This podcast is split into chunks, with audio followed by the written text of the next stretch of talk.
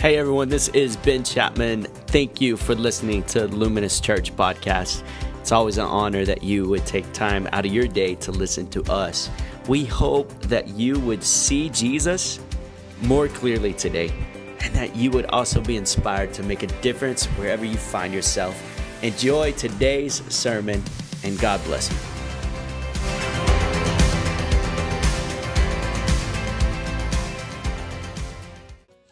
Oh, yeah. Come on, somebody.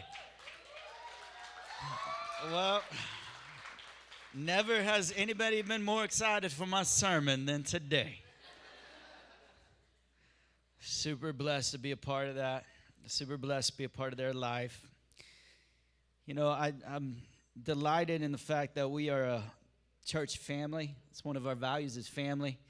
And uh, you can only do so much at certain sizes, you know, and at, at, this size of 250, 300 people, you can you can make moments in time for space for moments like that. But um, I'm just I'm thankful that we get to do that. thankful that we get to be a part of that. I, I just I, I want to commend everybody who is investing in somebody else in our church right now. So if you if you're if you're a person who's taken a moment to invest in somebody else's life this is how these moments begin to happen. These moments where you are selflessly, you, you deny yourself and you put God the center. And when two people put God the center of their, of their relationship and into engagement and on into marriage and, and through the journey, God really blesses that. And that happens through taking an investment in somebody's life that, that you would be included in what Jesus wants to do in and through your life. And so I just commend everybody who's taken that seriously and, and not just invested in these two, but invested in the people around them. And it's really how the value of family begins to get established. Uh, you don't have that value um, if, if, without without doing that, it's no longer um, a true value. It's just a wish list. And so I'm thankful that that's a value that's in our culture. If you have your Bibles, turn to John chapter 4 this morning. John chapter 4 is where we're going to be. I won't go too long because I know everybody's super excited, and uh, those endorphins will only run so long. So I'm going to capitalize on that moment. Last week, we started a series called Living Water. Living Water. When Jesus engages you. We're so familiar with this passage. If you've grown up in church, you've heard it preached several ways um, in, in, several different contexts. Um, into several different applications. And today I want to talk about um, living water when, when Jesus sends you. When Jesus sends you, and believing that Jesus has sent all of us, just like He did this woman that we're going to read about. He, this is applicable for everyone here no matter what stage you're in and where you find yourself, that, that living water doesn't just want to engage you, but it wants to send you. We're going to back up and start in verse 22, which we read at the conclusion of yes or last Sunday's message. In verse 22, it says this You worship what you do not know. We worship what we know, for salvation is from the Jews. But the hour is coming and is now here when the true worshipers will worship the Father in spirit and truth. For the Father is seeking such people to worship him. God is spirit, and those who worship him must worship in spirit and truth. The woman said to him, I know the Messiah is coming, he who is called Christ. When he comes, he will tell us all things. Jesus said to her, I who speak to you am he this moment of anticipation by this woman as she was at the well, which we read about last week in her shame. She just was done with her fifth marriage. She's in this sixth relationship. She has so many questions and so many accusations against her as we read about her going out to the well at noonday all by herself and Jesus engages her he talks about this living water and if you would drink of it, you will never thirst again. And he equates living water to eternal life in this passage. Living water to where you'll never be thirsty again. There's something that's going to sustain life past this moment, past this day. There's something that I am offering, and only the Messiah, the Christ, had the, had the ability to offer such a gift.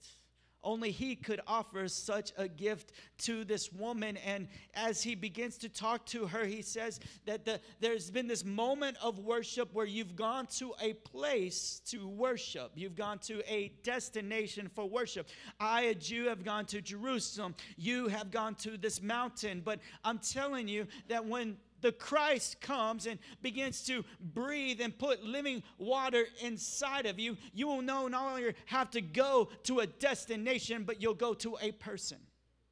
You'll go to God the Father, and I will give you access and ability to go to Him so you don't have to go by any other means except by the living water, the, the, the, the one who gives the water to you. And Jesus is referring to himself in this situation. And this is a powerful moment because this is all for us today. It's spoken 2,000 years ago, but relevant for today. This moment where now you have access. How many love access? Like access to things that are locked? You know, like you're the only one who has access. We love that, right? We love to um, go and we love to know the code to the church. You know, that's been the big thing. People trick me to try to get the code to the church. I got to tell you this real quickly. They'll come in, they, they, they need to get a guitar or some strings, hypothetically speaking, last night around, you know, six o'clock. And, and then the, they'll, they'll, they'll go in and, and then the alarm will sound and then they'll call and say, What's the code? What's the code? Give me access. Because once I access it once, I'll be able to access it every time and I won't need to bother you, pastor. You know, that's that's that's the that's the take and and and the truth is we all like access. My friend Romel loved access. Loved loved this idea of of having access and and that was with this whole idea of having a blue passport. See, my friend Romel was a Filipino, is a Filipino. I don't know if you can, were and now you aren't. I don't huh. Hmm. All right, shame on me. Okay, my, my friend Romel is Filipino, and, and he went through the whole citizenship process, and he was talking about the blue passport. The blue passport, it, uh, it, it gives you access, access to um, open doors to open countries all over. Those who are born in the United States don't really understand the power of the blue passport. It's like we just know, yeah, I can go to Europe anytime I want. No, I don't need a visa. I got a blue passport. You know, so the blue passport is powerful, and he would talk about it. And when he did, he would get so excited, and his was all about getting the citizenship. And and I'm excited because he did that. And then we also had a, another couple who from the Philippines, coincidentally, and they've gone through the process of the last 10 years to get a blue passport. And that's Eric and Chin De La Cruz, who became U.S. citizens this past week. And man, are they excited? Are they excited because they have access? Because they have access. They have this moment of now they have blue passports and and they can go to and fro and there's there's all this open things that begin to open in your life. Living water gives you access. And it should be, and I would hope that we would encourage you every Sunday that you come into this place, that you would feel this, this energy or excitement, the fact that you have access to God. Like when we get that blue passport, we're so excited. When we get that citizenship, we're so excited. When we get the church alarm code, we're so excited. We want access. We want access because, because and then we can freely go and in freedom, in this freedom, we find that that's where worship can truly take place. And that which has bound you can now be broken. That is what's held you back can now be set free. Romans 8:15 For you did not receive a spirit of slavery that returns you to fear, but you received the spirit of sonship by whom we cry, Abba, Father. The Spirit Himself testifies with our spirit that we are God's children. In this moment, we realize when the living water, when Jesus comes and He He resurrects us and he brings eternal life inside of us it has given us the permission to access the person as sons and daughters, we now have an inheritance and a right. In verse 27, let's pick up John 4. And this question that I have for you, I'll say in just a moment. It says in verse 27 Just then his disciples came back. They marveled that he was talking with a woman, but no one said, What do you seek? Or why are you talking with her? So the woman left her water jar and went away into town and said to the people, Come and see a man who told me all that I ever did. Can this be the Christ? They went out of the town and were coming to him. The first observation that we see through John 4, not only now do we have access to worship, we see this moment where Jesus was talking to somebody that he wasn't supposed to be talking with. He was talking to a woman and a Samaritan woman. And the disciples were surprised he was talking with her. The question I have for you, and it's rhetorical, are, are people around you surprised by the people that you are talking with? Are they surprised that you have engaged maybe people who don't look like you, act like you, maybe even believe like you, and yet you're loving them and engaging them in this way that is loving and that is truth telling, that is gospel centered? Are you engaging in conversations like that and our people marveled at it? I look at Jesus' life and how he crosses these cultural faux pas. And we as well want to be like Christ, so as obedient to Christ when he calls us to go to a people, that we would be obedient to go and engage those people. Verse 31 Meanwhile, the disciples were urging him, saying, Rabbi, eat. But he said to them, I have food to eat that you do not know about. It's like, where, where are you hiding that food, Rabbi? So the disciples said to one another, Has anyone brought him something to eat? Jesus said to them, My food is to do the will of him who sent me and to accomplish his work. Do you not say, There are yet four months, then comes the harvest? Look, I tell you, lift up your eyes and see that the fields are white for harvest. Already the one who reaps is receiving wages and gathering fruit for eternal life, so that the sower and reaper may rejoice together. For here the saying holds true one sows and another reaps. I sent you to reap that for which you did not labor. Others have labored, and you have not entered, and you have entered into their labor. Many Samaritans from the town believed in him because of the woman's testimony. He told me all that I ever did. So when the Samaritans came to him, they asked him to stay with them, and he stayed there two days. And many more believed of his word. They said to the woman, It is no longer because of what you said that we believe, for we have heard for ourselves, and we know that this is indeed the Savior of the world. After the two days, he departed for Galilee.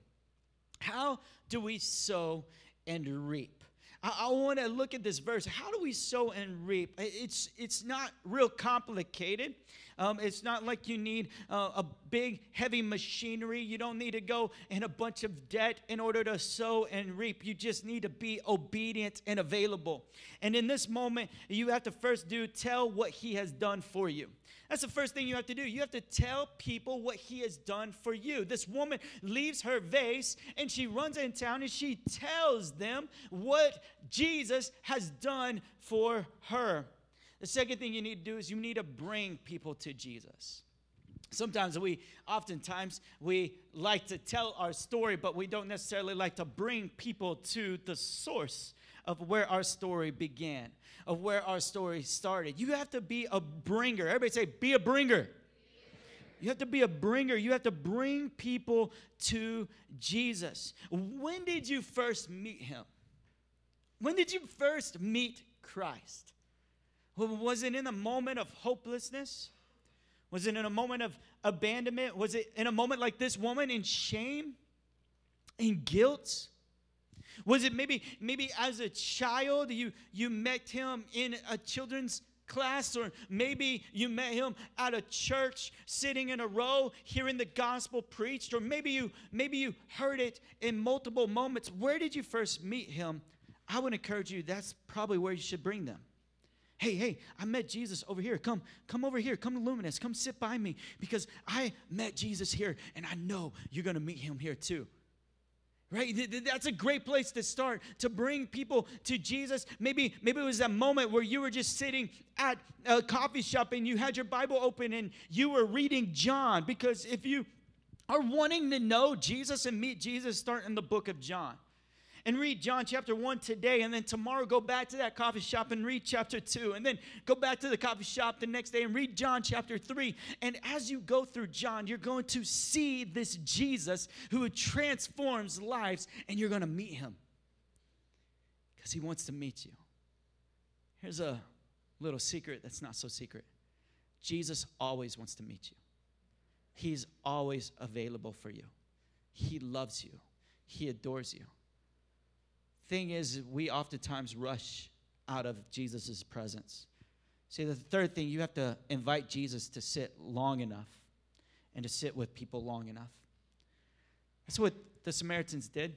As we read in verse 40, we read that the Samaritans asked Jesus to stay for two days oh man, I, I believe that testimony. I believe it's true. I believe you're living water. I believe well, the way that you love this woman and forgive this woman and you offer her eternal life and you want to extend that to us. Hey, would you just stay and just talk to us for a little while? Because I know if we were just to get around you for just a little while, our life will be transformed, but oftentimes we rush out of his presence right before the breakthrough really happens in our life. And you know the moments.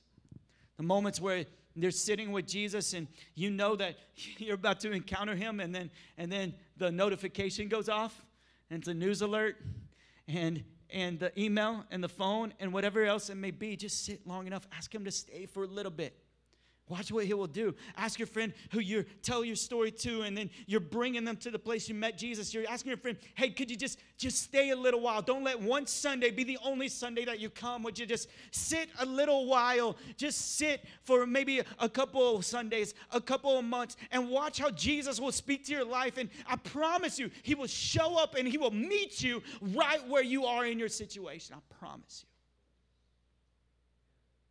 See, I don't think, say things definitively a lot. In marriage, I, I, we don't use the words always or never. You know, it's, it's so hard to be dogmatic about opinion.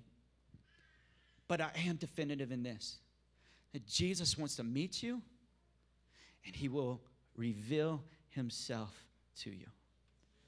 He's going to speak truth to your life. Definitive. I, I know it. I believe it. I've seen him do it. The hardest of hearts he has softened and He has molded and He has shaped.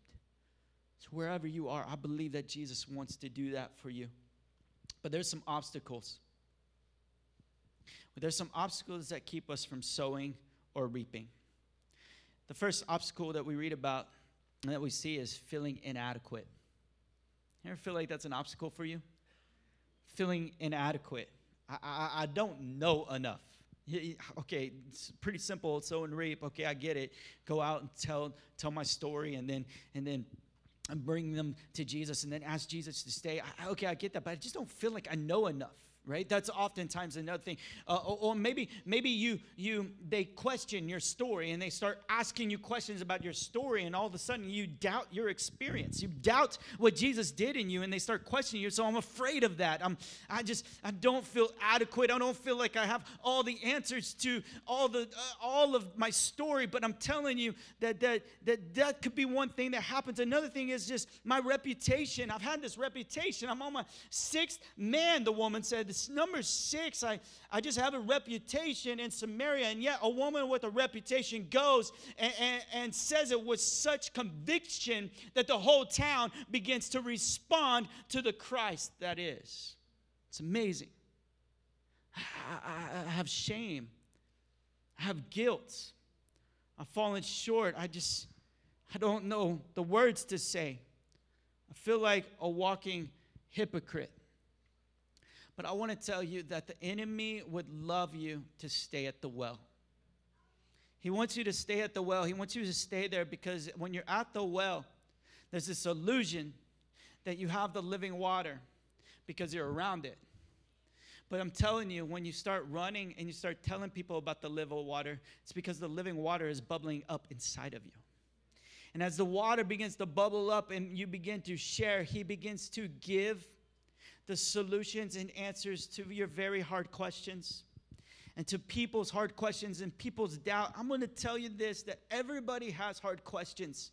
And we're, we're in an age we live in a day right when everything's accessible and and every question can be asked and there will be uh, the the computer will spit out a uh, hundred different answers for every question you have leaving you to more questions and more questions and more questions solomon said this is the this is where the pursuit of of endless knowledge is of keep trying to keep trying to pursue things over and over. But at the end of the day you got to come to this place.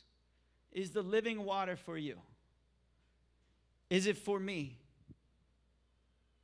God's going to give you answers for, you, for, for all the questions for all your inadequacies. In john 14 26 jesus tells his disciples he tells them and he instructs them that, that we are walking together for three years. Three years is not a lot of time. And in this three years, it's going to feel like a whirlwind because there's going to be so many things that happen. Not even the books of the world could contain it because of the miracles and the power and the display and the lives affected. If you were to hear the thousands of stories, and we were trying to all compile them in books, we just couldn't contain them of how lives were changed. We never heard about the person right, who was on the side of the mountain when Jesus was preaching the Sermon on the Mount. And we never heard about that person's testimony. We never heard about, you know, all these testimonies that God has lined up through His Word. There's just so much to be written and it couldn't contain it. But I'm going to tell you this, disciples.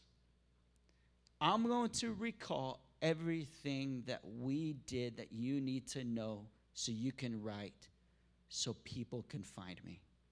I'm going to tell you everything that you'll need to know to all the hard questions, to everything that they may ask. It doesn't matter what century or what culture, that I will provide enough. He says, The advocate, the Holy Spirit, whom the Father will send in my name, will teach you all things and remind you of everything I have told you. I will be enough. And when living waters inside of you, you'll find yourself recalling parts of your story that you forgot about for their situation that they so need. See, there's moments when you're telling and you're you're going to people, there's going to be things that you say that you you thought they were long gone, but all of a sudden uh, you're reminded of them by the Holy Spirit and speaking directly into this person's situation because that's what the Holy Spirit does. He wants to heal and resurrect their life. The second thing is well, we feel like we don't have enough time. Right? So we feel inadequate. Okay, I'm adequate. Pastor, I got Google. I'm adequate. I got I got the YouVersion Bible app. You know, I'm ready. You know, I can search anything, and so I'm ready. I'm ready, Pastor. I, I, prayed up in the Holy Ghost for two hours. I'm ready. You know, I'm ready to go, Pastor. But I just don't have the time. Have we ever used that one? Just no time. You see, Jesus had three years. He had no time, and yet he stayed for two days. I think and would petition that all of us have a little margin in our lives to give the time that we need to give in order for people to receive the living water. I'm thankful for the people who have who have said yes to the growth track and gone through our steps and, and given time back to our kids' ministry so that these kids can hear the gospel and hear about living water. I'm thankful for our greeters out there who are greeting and our ushers who are shaking hands saying, Man, I got this living water bubbling up inside of me, and I know that you may need a smile today, and I'm coming here for you. That's why I'm here for you. I'm here to tell you about living living water to show you what living water looks like. I'm thankful for Lauren and Stephen Bedillo, who've been serving in our elementary class for the last couple of years, and they serve twice a month, and they've been giving their life, and they have no time. They have no time, and yet they said, I'm going to make time because I know God has carved me out to bring living water in this situation. God, is, God has given us time, and we all have a uh, finite amount of time just like Jesus had a finite amount of time. I remember, I remember uh, working full time, 40 hours a week, 40, 45 hours a week, and going to school full time, getting my um, undergrad degree. And I remember volunteering for my youth ministry. And I remember that there was just no time And sometimes you have to do some things in order to carve out more time so that you can invest in the things that are most important. So I was preparing for this sermon and I was looking for a journal because I needed a journal and I wanted to I wanted to just write. You know, have you ever just wanted to write, not type, write? Like y'all remember those days? And uh, I just wanted to write and I just man, I just needed a journal. So I look on our shelf and we just moved and so I don't know where anything is and I found this old journal. I pulled it out. Maybe it has like a piece of paper on the back, and I started reading it and got real nostalgic, you know, um, because that's that's what I do. And um, got real. No wonder I don't have time. Now y'all judging me. and uh, I, I pulled out this journal, and the first entry was January 27th. And before I read it to you, I just want to say this: that I I was in this place where I was out of time but I, I realized I need to carve some time out for what God has called me to do. And so I, I actually started a new job. I want to read this journal entry real quickly for you. January 27, 2003. Some of you weren't even born. Praise God. so, this thank you, Lord, for this day. I start my new job today. Lord, the last thing I want to do is let you down. Let me go to work with the greatest work ethic, integrity, stewardship, servanthood. God, I want to follow hard after you. Help me to do so. Let me show your love and your glory here on earth. Let me be a light to the darkness. We had the youth Super Bowl party last night, and it went so well. I am sure my calling right now is to be in these youth's lives. I just pray that I may not be selfish, but may I give all my time. It was that moment, January 27th, when I was a youth leader, that I said, Hey, I'm going to quit my networking job and I'm going to work part time as custodial staff at our church. And I'm going to clean toilets for your glory. That's, that's what I said. I said, man, you, some of you heard this, but it just doesn't get old to me. I'm to I'm to make these toilets shine that when somebody sees this toilet, they're to get saved in the bathroom. It's to be awesome. Living water.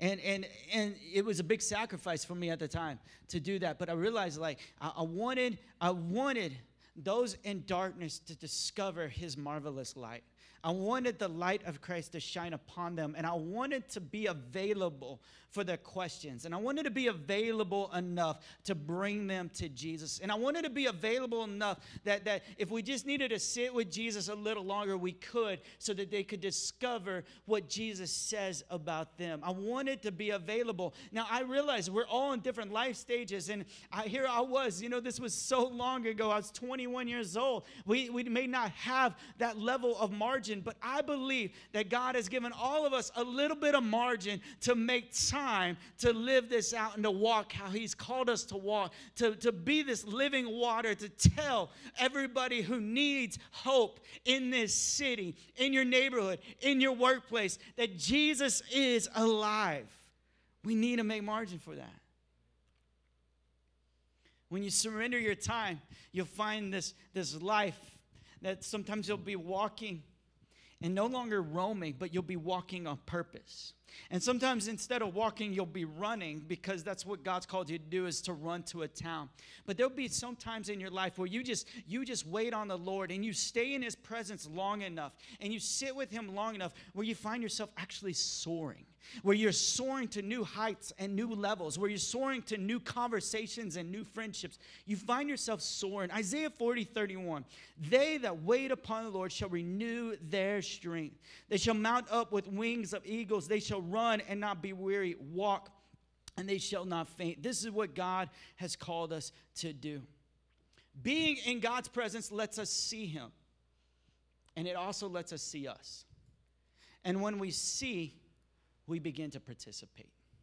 This is our call. This is what God has placed in our heart. And for some of you, it's to it's just to make some time here at Luminous. I'm going to make some time every other Sunday to greet or serving kids or hold a baby or or, or just just give enough time so living water would bubble up into this people already coming, already coming, and the harvest is plentiful and we see it. And so some of you, that's stepping into the growth track and going through that and, and, and beginning that process.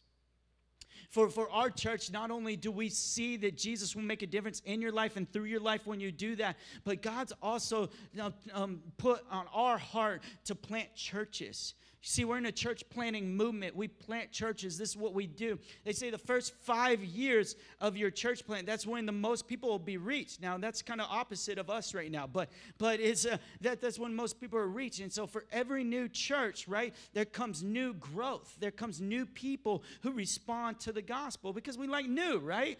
Andretti's just opened up. Like we all have to go check it out. You know, we all we like new. And so, when a new church shows up, all of a sudden it's a new opportunity a new start for somebody. Hey, I know that you're jaded on church. I know you've been hurt by the church, but you need to come to this new church that just started and they don't even know what they're doing yet. And so they're not even going to see that you're jacked up. You just go and then God will do something and it'll be amazing. You should just go this new church plant. So, my friend Shadrick Bell, who's pastor in Family Life Church, Austin. He's going to be here next Sunday and he's going to be preaching and he's going to give all of us an opportunity to sow into this church plant with prayer or finances, or maybe you know somebody in Austin and you can participate in that. And so he's going to come and he's going to give the opportunity for that. And I just want to encourage you that, that you would just pray about how you should help this church plant plant successfully in Austin, Texas to reach people. This is what I know God is calling us to do. You know, it's amazing how God is, God, when you begin to step into his plans, how he begins to do amazing works in your life. And I, I think sometimes, and I know this, this may be a theological stretch, so go with me here, okay? But I think sometimes that we, we have this living water. And I think oftentimes it says that the Holy Spirit just, He wants to bubble up out of you. And the way He does it is through His gifts. So we see this in his gifts that he's given the church gifts of prophecy, gifts of wisdom, gifts of exhortation. And, and when you uh, participate with the Holy Spirit, he'll bubble out of you and it'll be an overflow into the people around you to bless them and love them and encourage his body.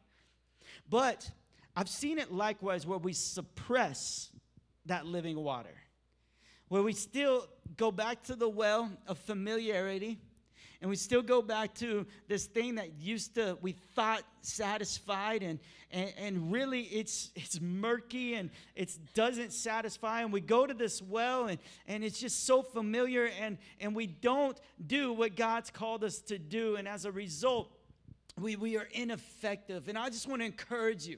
I want to encourage you today that the living water that's inside of you, eternal life that's inside of you, is giving you access. So I want to invite you into participation. If He's given you the blue passport, then we should go to where He's called us to go. What has God called you to go to? Where has He called you to go to? What has He called you to give your life to? How are you using that time? Would you stand with me this morning as we just begin to close? And as we do, I'd love for us to be reflective in this nature. I asked a question last Sunday, and I asked this question Is the living water inside of you? The living water equated to eternal life only found by Jesus, not by works, but by grace, a gift given to you so that you and I could not boast in the fact that we earned it, but we boast in the one who gave it. Is that living water inside of you? Is eternal life inside of you? It's the light of Christ, as Ephesians 5 says, is it shined upon you and has it awakened your soul to his goodness and his grace? And if it hasn't, all it takes is a step, a step of faith, putting your trust in him, realizing the old thing won't satisfy, but I need to move into a new thing. If you would, bow your head with me and close your eyes. I want to ask that question with a response in mind. And your response will be a hand raise, but really it's a heart raise. Believe in your heart, confess with your mouth that Jesus is Lord. If you've never done that and you want to do that today, would you just respond with a hand raise? I want to pray for you. Thank you, Jesus. And for a great follow up,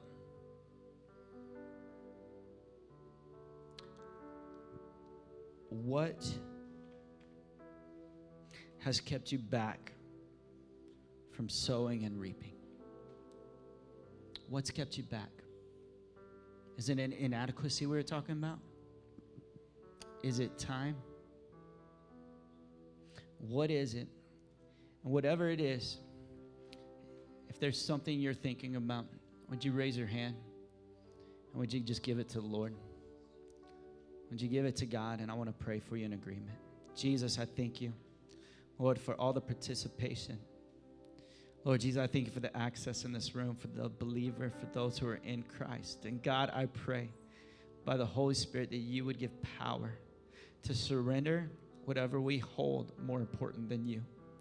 As a hand is raised, maybe we don't even equate it to that. Maybe we don't see it as that.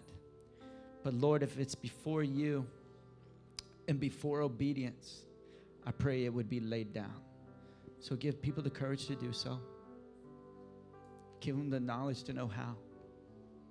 And give them the love and grace for themselves. In Jesus' name, amen.